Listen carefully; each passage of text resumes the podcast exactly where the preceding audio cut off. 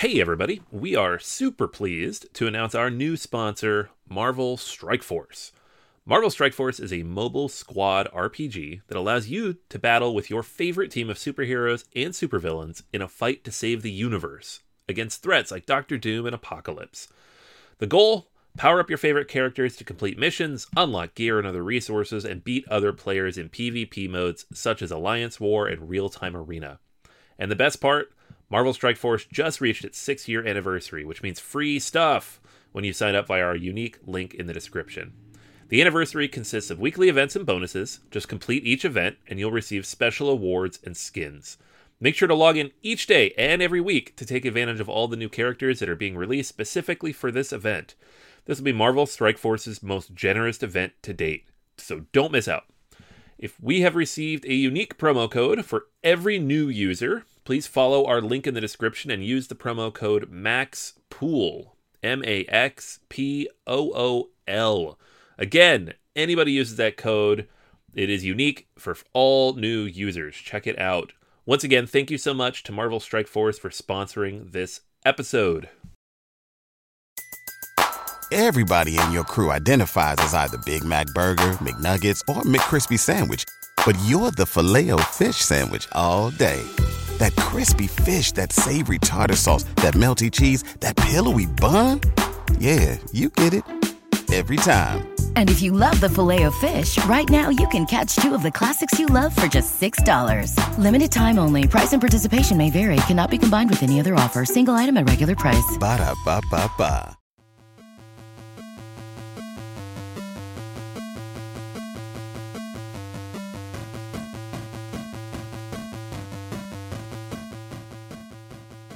Welcome to Board Gamers Anonymous, episode 163 BGG Hotness. We'd like to thank our Patreon backers for helping us bring you an ad free episode.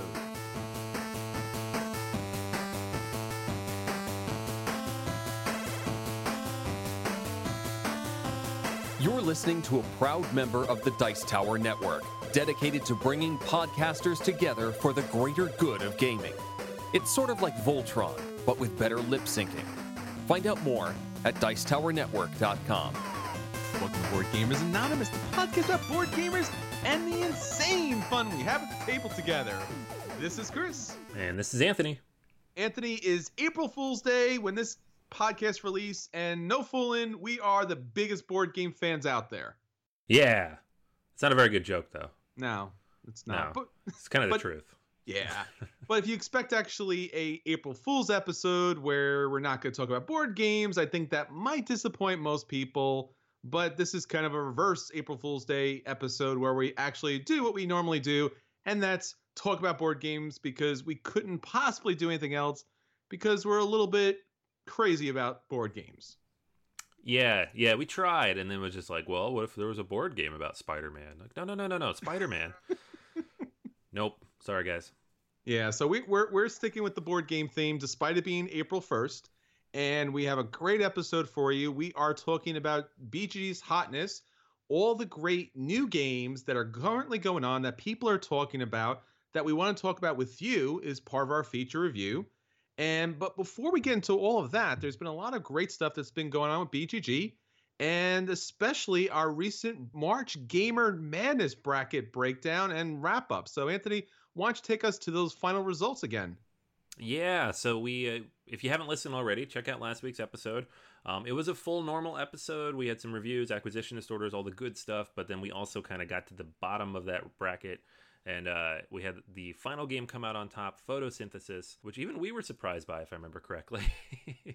which is funny because we're choosing the winners. And we had a contest going on. So we asked you guys to go onto Facebook on the website and punch in the games that you thought you would, would win in each of those matchups.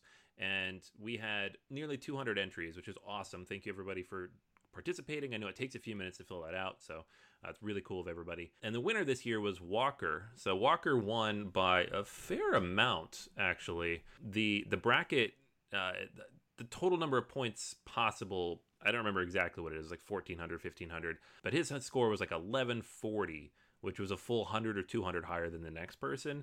So Walker, thank you for listening and knowing what we like. um, Walker won uh, a feast for Odin, so we got to pick a game of his choice from the bracket, and we um, had that shipped out there. And lucky for him, he lives in uh, a place where Amazon could deliver that in a couple hours, so he got to play that almost immediately. Uh, but yeah, thank you to everybody who participated. We will have another contest coming up this summer, similar to this one for the World Cup. Um, we'll be doing that again, like we did four years ago. So yeah, if you're looking forward to another tournament style bracket or where you get to pick the games that are going to win, that is coming real soon. Yeah, I really do enjoy those bracket competitions, especially when they're based on theme or in this case about component. And this was really a lot of fun. So if you haven't listened to it, definitely jump back and check out those episodes. And as Anthony said, it came down to some back and forth picks, and the listeners broke that tie for this March Gamer Madness bracket.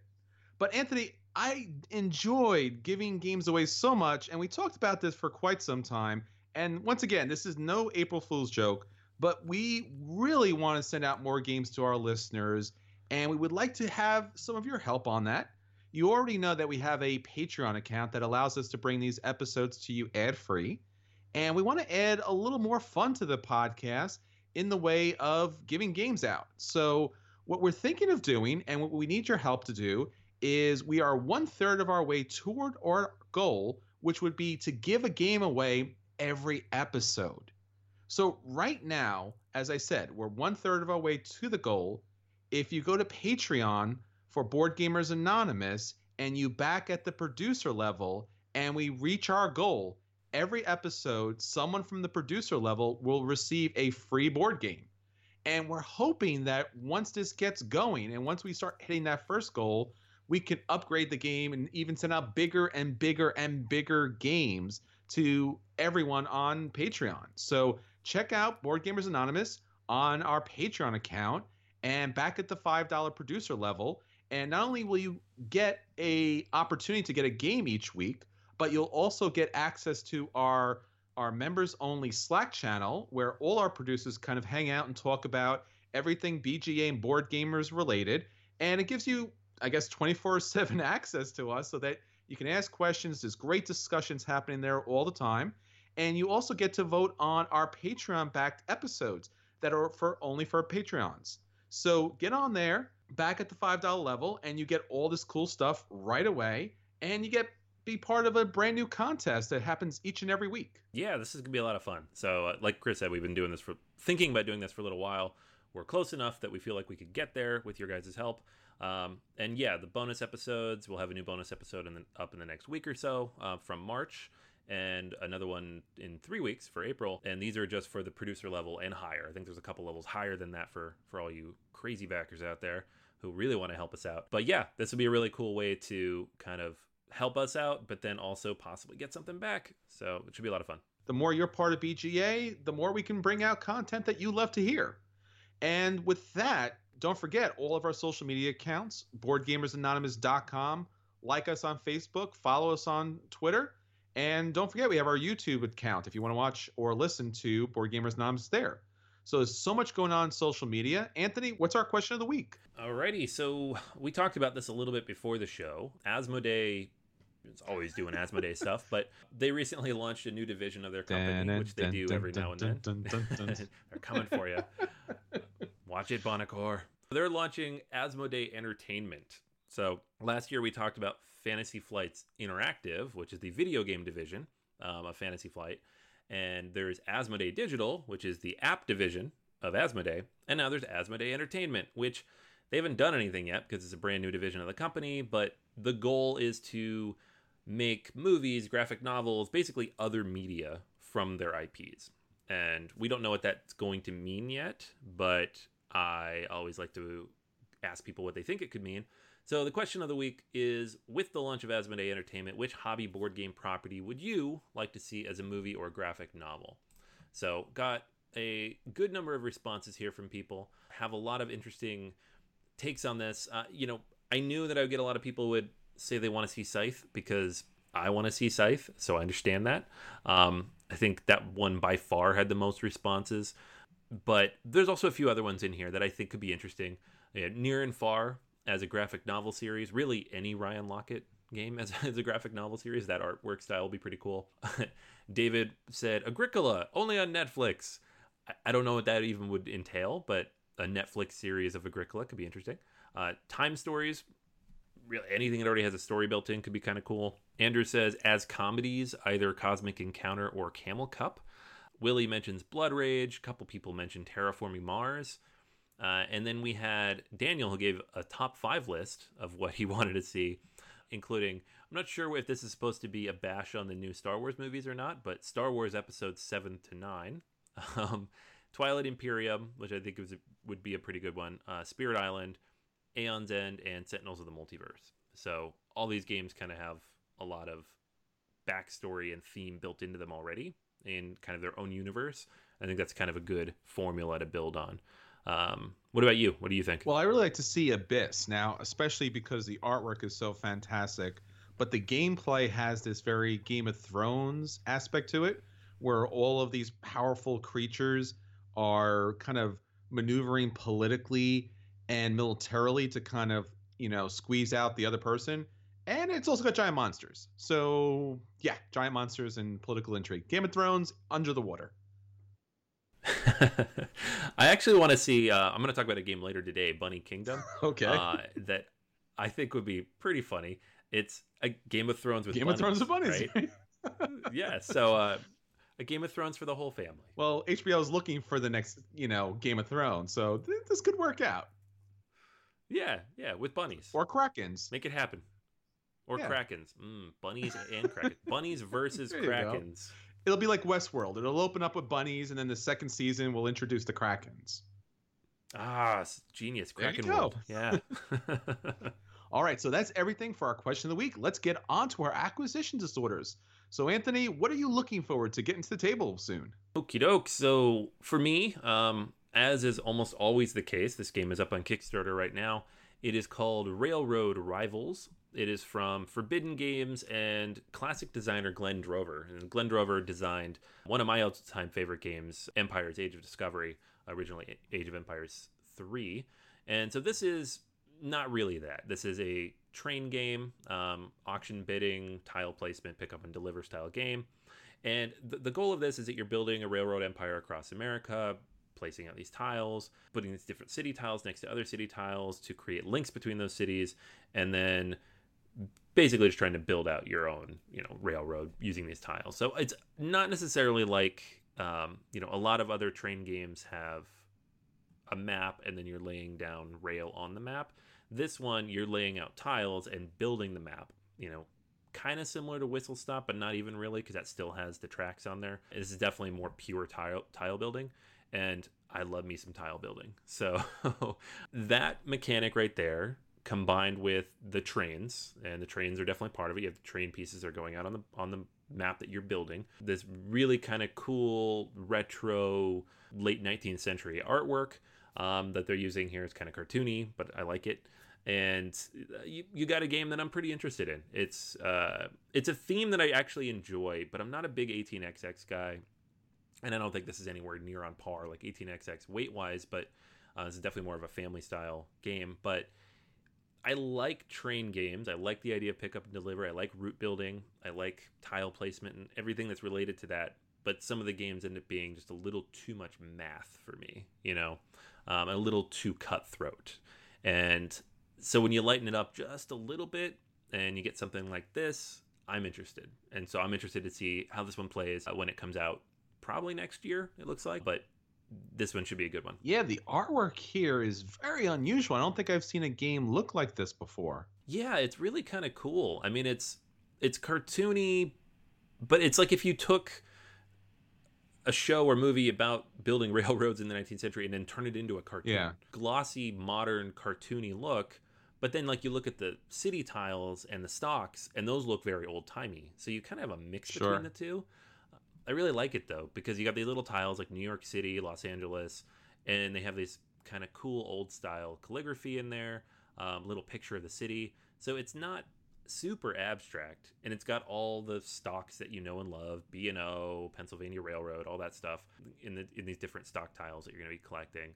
Uh, so there are stocks, of course. It is a train game. There are wooden tiles if you get the Kickstarter which is pretty cool. Like you can get upgraded wooden tiles or like laser cut. So and it's not super expensive. I think the premium edition's like fifty something, and the regular edition's like thirty something on Kickstarter. So yeah, that's on Kickstarter now, and it is up until April tenth. So you have about a week if you're listening to this. Yeah, if I was going to back this, and I actually might now that you mention it.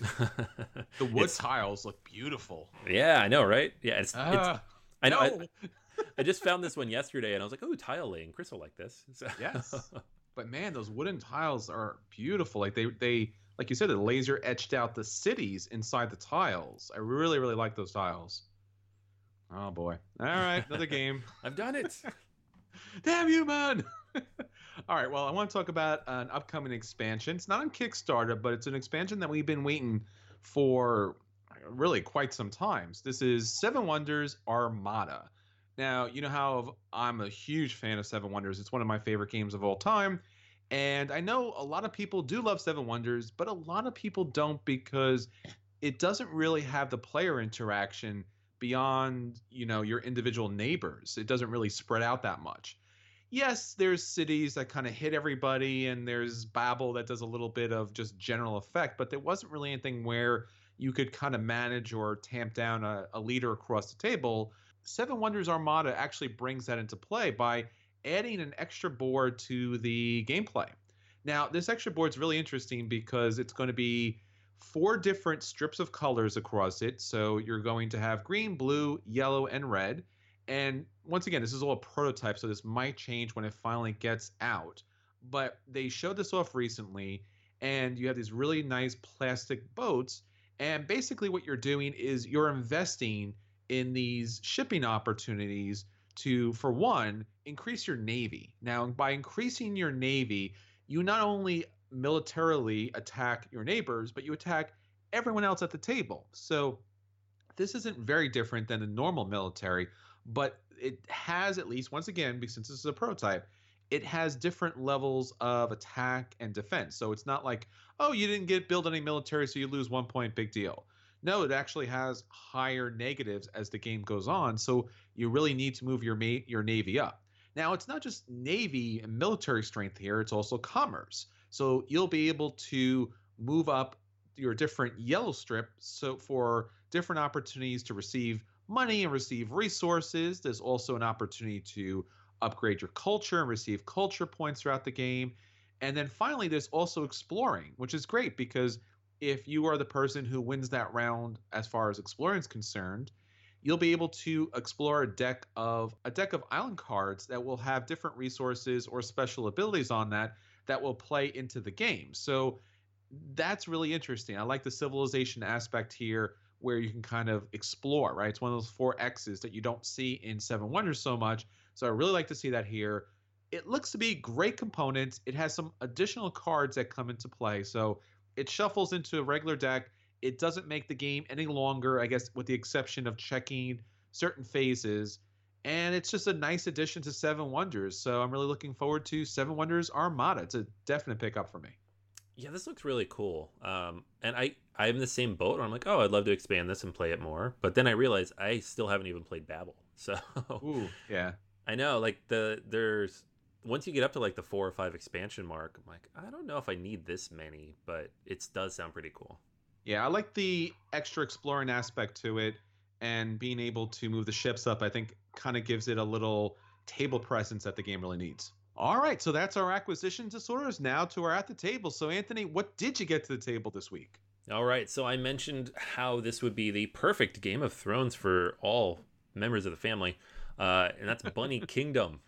It's so this is a funny game because I saw it being demoed way back at Gen Con, maybe. Um, it's a new Richard Garfield game from IELLO, and it's it's bunnies, right? And it's a full size box game, so it's not like a smaller box card game type of thing. It's it's a board game from Richard Garfield, but it's got all these little bunny miniatures. It's an area control game, which are hit or miss for me, and I just wasn't sure. I, I was like, nah, and so I never picked it up. I never really played it, but someone brought it to game night a few weeks ago, and I was quite intrigued by this game, and I will tell you why. The basic idea of the game is that you are a clan of bunnies and you are trying to gather the most resources, build the most cities, be the best bunny kingdom, and you are spreading like wildfire because you're bunnies. And there's a board with 100 different squares. So it's a 10 by 10 grid, and the grid is laid out by letters and numbers. And the are there's a big giant deck of cards, a couple hundred cards, and for every single square on the board, there's a card that matches that coordinate wise. And so what you do for each round is you will draft all I forgot how many cards. I think it's 12 cards. You're going to draft those cards with everybody else at the table and you're going to play two of them at a time. So when you draft, you take two cards, you play them. If you play a card with a coordinate, you put a bunny out. If you play any of the other cards, you just put it in front of you and you'll execute it later. And so these these include things like colonies that you're going to build, new cities, new resources you can put out, and there are ways to kind of upgrade. These are really the ways you're going to score points. Um, there's a, some scoring cards in there as well that benefit you in various different ways. You can also put camps out if you want to reserve a spot for later. Camp basically lets you put a building out immediately and kind of bridge a spot um, without necessarily having that coordinate. At the end of the round, you will then build your cities and put out your resources. Now, the way the game works in scoring is for every little fiefdom or kingdom or whatever you want to call them, um, you will score based on the number of spires because each of these little uh, miniature cities come in three different sizes one, two, or three spires multiplied by the number of different unique resources in that little area. And there are three basic resources in the game, and then like a whole bunch of kind of rare and precious resources, um, like diamonds and stuff like that. And the the goal here is to build out multiple of these areas, but then get good multipliers in each of them. And so get the cards that allow you to upgrade wherever your bunnies are and put better, you know, cities there um, but also make sure you get some good resource availability. Um, you often will be speculating on areas and kind of build around. You're gonna, hopefully you can connect it later, but you have to hope people pass you the cards that let you do that. There's a little bit of hate drafting that happens here. Someone could look at the board and see that you really need A7, and they're like, "I'll eat this card." You know, because they don't want you to get A7. But at the same time, it's not a super mean game. Like most area control games you play, there people could take your guys off the map in some way. This game they cannot. Once you're on the map, you're on the map. And that's really cool because you can kind of just work towards your own strategy. You can block people, you can get in the way, you can do things that hurt them. Um, like any area control game, you're fighting for territory, but no one's going to negate the work you already did, which is important to me in a game. That's the one thing I hate the most about games like this is, you know, someone negating two or three of my turns. So the game is very quick. We're talking less than an hour here to play through all three, four rounds of the game. And it's relatively easy to teach. You just show people the four different types of cards, you draft them, boom, people have it figured out by the end of the first turn. It is really, really good. It's probably what I'm going to consider it like one of my go to gateway mid level area control games now. And I just, I'm going to keep it around in my bag because it's the kind of game you could throw out as you know a quickish game in between bigger games. It's a good game to introduce people to who come to game night who are not really big gamers and maybe they've only played Catan or some of the other stuff, more other gateways. You're not going to like hit them over the head with something heavy. It's not super mean, but it's a little mean, so they get the idea of an area control. Um, this is definitely a buy, and I was very surprised by it because it's it's cutesy, but um, I really really like it, and the theme actually works quite well because of how many bunnies there are and how they spread out but also the cards are hilarious. You know, you've got like Braveheart Bunny going down the hill trying to take people out, and all these hilarious little bits of artwork that they put on the cards. Um, very colorful, very interesting game, and kind of a surprise that I don't think enough people are talking about. So, Bunny Kingdom. Yeah, this is something that I actually passed up on a little bit because, as you said, it seemed like a much lighter, you know, kind of silly, simplistic game because it was Bunny Kingdom, and that seems like that would be something that you know a kids company would put out. But more and more, the talk has just started to kind of leak through that this is actually has some serious depth to it, and I'm really happy to hear that too.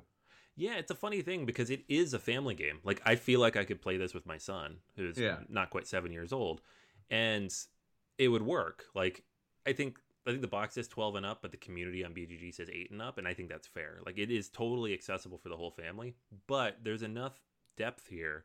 There's enough you can think about and try to manipulate and play with on the board because it is area control and you're building these different areas that it's legitimately fun for people at a game night. It's not an actual like full-blown family game. So Richard Garfield has done it yet again. Found Wow. a way to turn a very simple game into a game that even gamers could like. Sounds great. All right. Well, the game that's been hitting my table recently is, I guess, would be a modern day classic that recently received a reprint not too long ago, and that's Ora et Labora, or Ora and Labora, which I guess is the recent reprint. They kind of slightly renamed it, but basically, it's an Uwe Rosenberg game that comes down to prayer and labor. And this game is all about monks that are building up a little medieval era land by constructing building, gaining resources. It's a Uwe Rosenberg game. You know about this. But what this game brings that's a little different and a little similar is it brings in a really interesting rondel mechanic, which is all about the resources. So typically in a game, you have to put resources on the board as certain areas kind of build up resources. Here, it has this really interesting dial mechanic, which allows the resources to gain more and more without having to put more and more on the table. Basically, this little dial kind of moves around each round. It's basically the round marker, and it helps you keep track on who's the first player. And that's very important, which I will get to in a second. But as the resources kind of are consumed or not consumed, the longer they hang back and the further the dial moves forward, the numbers on the dial on the back end start to become higher and higher. So a piece of wood that no one took really early on, now that the dial's moved, started at two and now it could be at four or at six, and now is really the right time to strike. So there's almost like a little of a bit of a market mechanic or press your luck situation where you see a resource is gaining value and you could grab a whole handful of it, but you're not too sure if it's avail- going to be available much longer because someone else might grab it. Everyone has access to the same resource pool. But basically, the game is just like every Uwe Rosenberg game. You're going to have your own individual map board that's just basically going to start with some basic land that you're going to be able to play cards to. And these cards are going to be buildings that are going to allow you to exchange resources and upgrade resources. Now, this game is very similar to uh, Le Havre in a lot of ways, including the dial mechanic, which is very similar to the two player game. And it's also very similar to Agricola as far as building up this little settlement area. And Agricola's Farmers of the Moor, which starts off with these cards that are kind of going to block your way, which are basically going to be tree cards. Are they going to be marsh cards? And you need to kind of clear up those areas, but you get resources for that. So there's a little bit of a bonus there, but it adds a little thematic gameplay as far as having to clear the land in order to build buildings. Now, basically, these buildings are going to come in two types. They're going to come in as far as the basic buildings that are going to be able to exchange resources for other types of resources, and the special monastery buildings are going to have a yellow banner that have to be placed next to each other. Now, what's interesting about the game is not only are you just taking the resources and building the buildings based upon what the resources are needed, but you're going to add different types of tile to your own tableau. So you can actually add coast tiles that are going to give you coastal lands that are going to allow you to build special coastal buildings. And there's also mountainous lands and mountain lands that are going to allow you to add those specific buildings. So if you want to quarry stone, you're going to have to do it at that end. Now, this game, like I guess like we talked about earlier, uh, Feast for Odin has a lot of chits to it, and the chits are double sided, so it's a little manageable, but you have to make sure that everything is kind of kept properly, otherwise it gets a little bit out of control. But basically, the game comes down to a very simple mechanic where first player is going to take an action. They can take resources, they can build a building, or they can use someone else's monk or I guess abbots to kind of use their own building. So you don't only have access to your buildings, but you have access to everyone's building, but you have to pay a little bit of a cost for that. So if you didn't get that building that you really needed, not to worry, you can use someone else's building and kind of keep them away from using that building at least for a turn or two. So once you make that decision, build a building, use one of your people to activate a building or take resources, everyone else is going to take their turn, comes back to you, you will take one additional turn, and that's it. Next player takes one turn, goes around, and they take a last turn, and that's it. So the game moves very quickly, but once again, the dial really keeps track of everything. And then at certain points in the game, you're going to pass this blue building marker that's going to allow you to build a special building that's going to allow you at the end of the game to activate the buildings around it to score additional victory points. The game pretty much is, you know, Grickle, Le Havre, you know, Glass Road. It's basically about exchanging resources for better and better resources, scoring victory points. You don't have to feed your people, which you know Anthony would be happy about. It is a really solid, fun game. Doesn't take up a big footprint, but you do have to have the boards close together or a Labor is a buy. It's a very, very solid game and something I would recommend. And it's really fun to play. Yeah. Now, if only you could buy it somewhere. Yes. It's been out of print for just a little while, but it did come back into print before. So I'm sure it'll come back out to print again. That's true. Asmodee owns it now, right? Yes, so they do. They will print it. Yes. And it's, I should also mention, not just are the the little resource chick cards double sided, but also the building cards are double sided. So you can actually have two types of gameplay. There is an Ireland side and a France side. Not radically different, but gives you a different play experience because it's different buildings come into play. All right, so that's everything to our at the table. Let's get on to our feature review. So for our feature review this week, we are talking about the hotness in gaming. We're talking about Board Game Geek's hotness list. Anthony's going to run through the list, tell you what games are up there and why they're hot and deserve to be on your radar. All right, Anthony, take it away. Okie doke, guys. It is that time of the month again. Uh, we are recording this right at the end of March, so this is the end of March hotness. Number one on the list this month is a re implementation of Solstice Fall of Empire from Grant Rodiek and Colossal Games. Uh, it's called Imperius, and it is on Kickstarter right now, so that's why it's up here. But it is all the way up to number one, and I think that's because it has some cool looking artwork, got a little bit of hidden information mixed in there, secret unit deploy, all that secret stuff and drafting. People love that stuff, um, especially off Kickstarter. So uh, that's one to check out if those are the kind of games you enjoy. Uh, number two is I'm not even going to make the joke this month. It is Gloomhaven. That is all. Uh, number three, Railroad Rivals, which I talked about earlier in the episode. Uh, again, this game looks really, really cool, and it is currently up on Kickstarter for another week or so. Um, another Kickstarter here at number four, Dinosaur Island. Uh, the second Kickstarter for this game is up right now, so you can back this and the expansion and the two player edition of the game if you missed it the first time around and want the fancy coins. Uh, number five is another Kickstarter game, Rising Sun. Uh, this thing is hitting retail, I think, in the next couple of weeks. And that is why, well, I don't know if that's why it's all the way up here. It's up here because everybody just got their copy, but it is also a really, really good game, which we'll be talking about more in depth in the very near future. Seventh Continent is back up on the list. It's been on the list, but it's jumping up here a little bit, and that's because they're starting to ship out um, copies of the second wave from the Kickstarter that was held last year. So everybody who missed it the first time around got to back it the second time. They made a ton of money, and now those are starting to ship out. So people will be getting those very soon. Azul this is the uh, tile laying game from Plan B Games, and it is finally back in print after a short delay. I think it was not available for a few months there. Uh, I know my store has a ton of copies in stock now.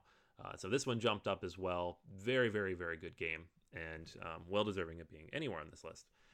Next up is the City of Kings. This is a big, epic, um, cooperative game that was launched on Kickstarter last year by Frank West um, and the City of Games, a new publisher he started, and it is kind of what you'd expect one of those giant modular multiple storytelling style of, of cooperative game that really wouldn't work anywhere but kickstarter i've seen a couple copies from a, a local people who backed this tons and tons of content only heard good things have not had a chance to play it yet though uh, next up is duelosaur island this is the aforementioned two player version of Dinosaur Island. And I've heard a couple people ask, why do you need a two player version of Dinosaur Island? That game plays perfectly fine with two.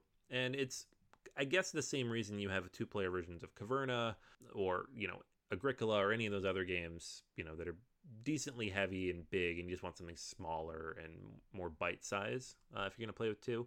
Um, I agree. Dinosaur Island plays pretty solidly with two players, uh, but this also looks like a very good and different game. So um, a, a good way to get your dinosaur on with just a couple people. Uh, next up is Unbroken. So, Unbroken is actually a solo only game from Artem Safarov and, um, and Altima Games. And uh, Jason actually did an interview with Artem uh, on uh, Every Night is Game Night in the preview series uh, just this last week. So if you want to hear more about this or about the development process, you can over there. But it's a solo game. It's kind of a you know the dungeon crawly style theme, but some interesting twists to it. Um, so definitely worth checking out if you like solo games with dice and a little bit of press your luck elements to it. Um, this is one worth checking out. Terraforming Mars is next up. And this one is just perpetually on the list because it's awesome. But also, the app is almost up on Steam Early Access, should be able to play that very very soon. And there's the new expansion that'll be coming out here in the next couple months. So lots of content for terraforming mars which is going to keep it up here. Um, next up is feudum. Feudum is a kickstarter game that um, was backed last year. Um, i did actually back this so i have a copy of it sitting here somewhere in my office. And it is a big fairly fairly heavy euro with some really goofy theming not goofy uh, goofy's not the right word but interesting, unique. It's medieval, but it's very colorful and different and dreamy, kind of a fever dream style of game. And it is decently heavy. I've not quite gotten it to the table yet because of that. It's a, it's a, a bit of a bear uh, to get through, but it back to everybody. Everybody got their copies, and so I know people are playing through that, and that's why it's up here on the list right now. Arkham Horror, the card game, always on the list, but they got a new pack in last week, so everybody got their monthly fix of this one. And so they're all on there talking about that. Spirit Island up here on number 14 on the list. I'm not aware of any new content here, but uh, it's just a really solid Euro style heavy cooperative game. Um, my favorite co op game. And uh, well, well deserving of staying on this list as long as it happens to stay on this list. And then the last one is The Mind. This is a uh, a game that it's a card game similar to the game in which you have a deck of cards numbered 1 to a 100 and people are trying to complete different levels depending on how many players you have and how difficult you want it to be. So it's similar in ways that you're trying to collect these and organize them the same as you would um, in the game, but a little bit more uh, going on there. It's cooperative, very heavily based on hand management. Um, looks very interesting. I'm excited to see how it plays. Not aware of a US release yet, but I know it's out in Germany. So that's why it's up here, as uh, people are pretty interested in this one. Um, and there you go. That is the 15 games at the top of the hotness right now. All right, well, that's everything for this week. Until next time, this is Chris. And this is Anthony. And we'll save you all a seat at the table.